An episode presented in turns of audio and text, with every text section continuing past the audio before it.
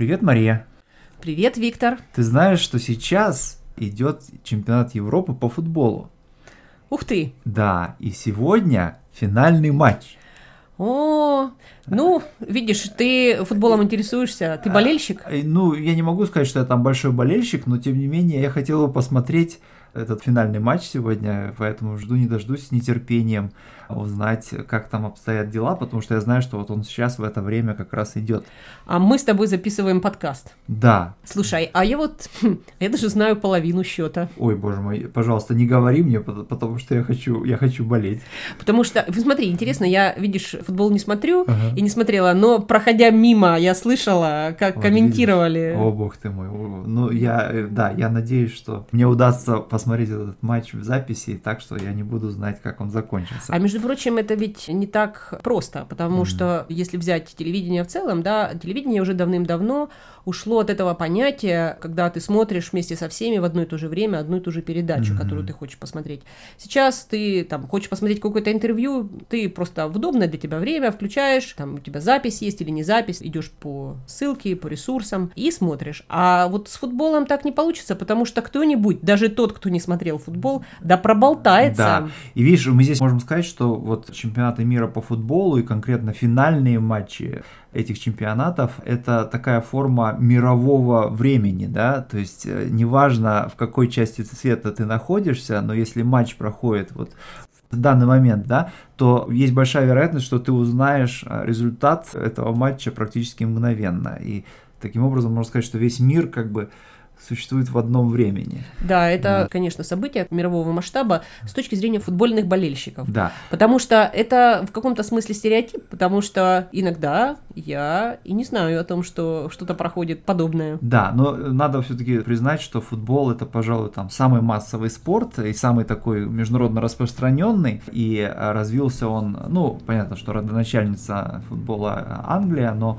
такую массовость он приобрел к концу 19 столетия, и это как раз время национализма, то есть э, в каком-то смысле можно сказать, что футбол это народная игра, в отличие, например, от тенниса, от конного спорта, которые ну, да, более смотри... аристократические виды спорта. Да, смотри, для футбола что нужно? Нужен мяч, если нет ворот, два кирпича, угу. два портфеля угу. школьных, все, вот, вот тебе ворота готовы. И большое желание забить, конечно же, этот мяч тоже нужно для футбола. Но, тем не менее, э, конечно же, на профессиональном уровне, ну, это очень как бы сложная, красивая, разнообразная разнообразная игра. И вот мне интересна история, конечно, футбола, потому что история футбола это история чередования таких периодов, когда доминировала та или иная нация. Интересно узнать, например, что первые чемпионаты мира по футболу выиграла не Англия, а Уругвай.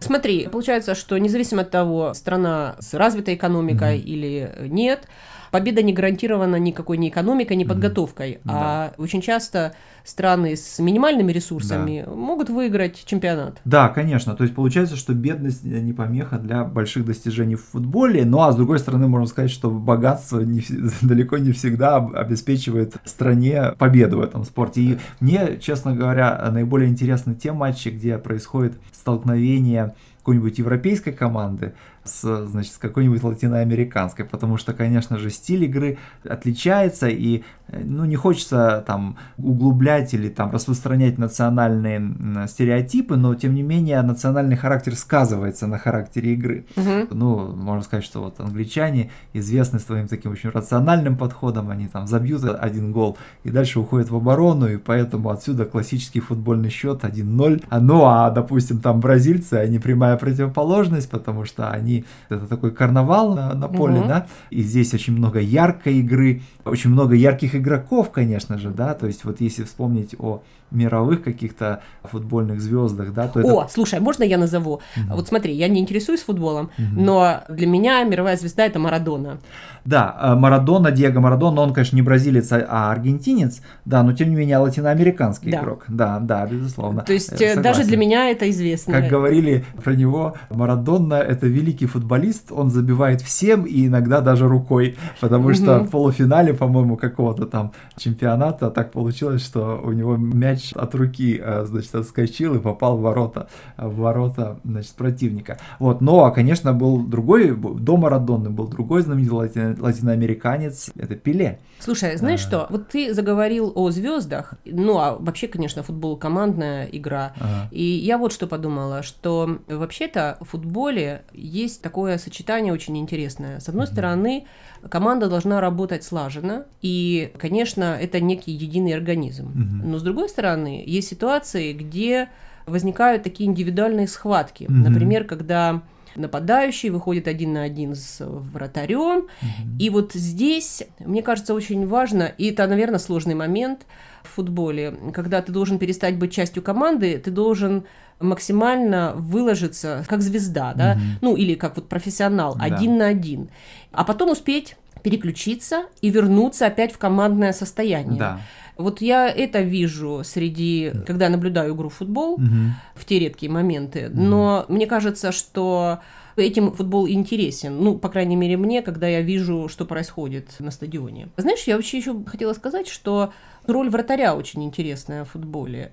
Конечно, он вообще отличается от всей другой команды. Я понимаю, что он, скорее всего, и тренируется по какому-то особому расписанию, у него mm-hmm. свои тренировки поскольку навыки его, mm-hmm. поскольку роль его в игре в каком-то смысле противоположная. Вот если у всех других игроков это забить другой команде, то он защищает ворота, и вот эта роль защитника, не защитника в смысле как э, футболиста, который бегает, mm-hmm. а именно стража ворот. Стража ворот, да, это хорошее выражение.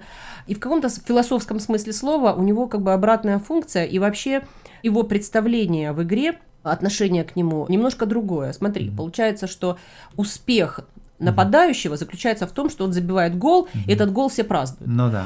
Но успех вратаря в том, да. чтобы гол не состоялся. Ну да.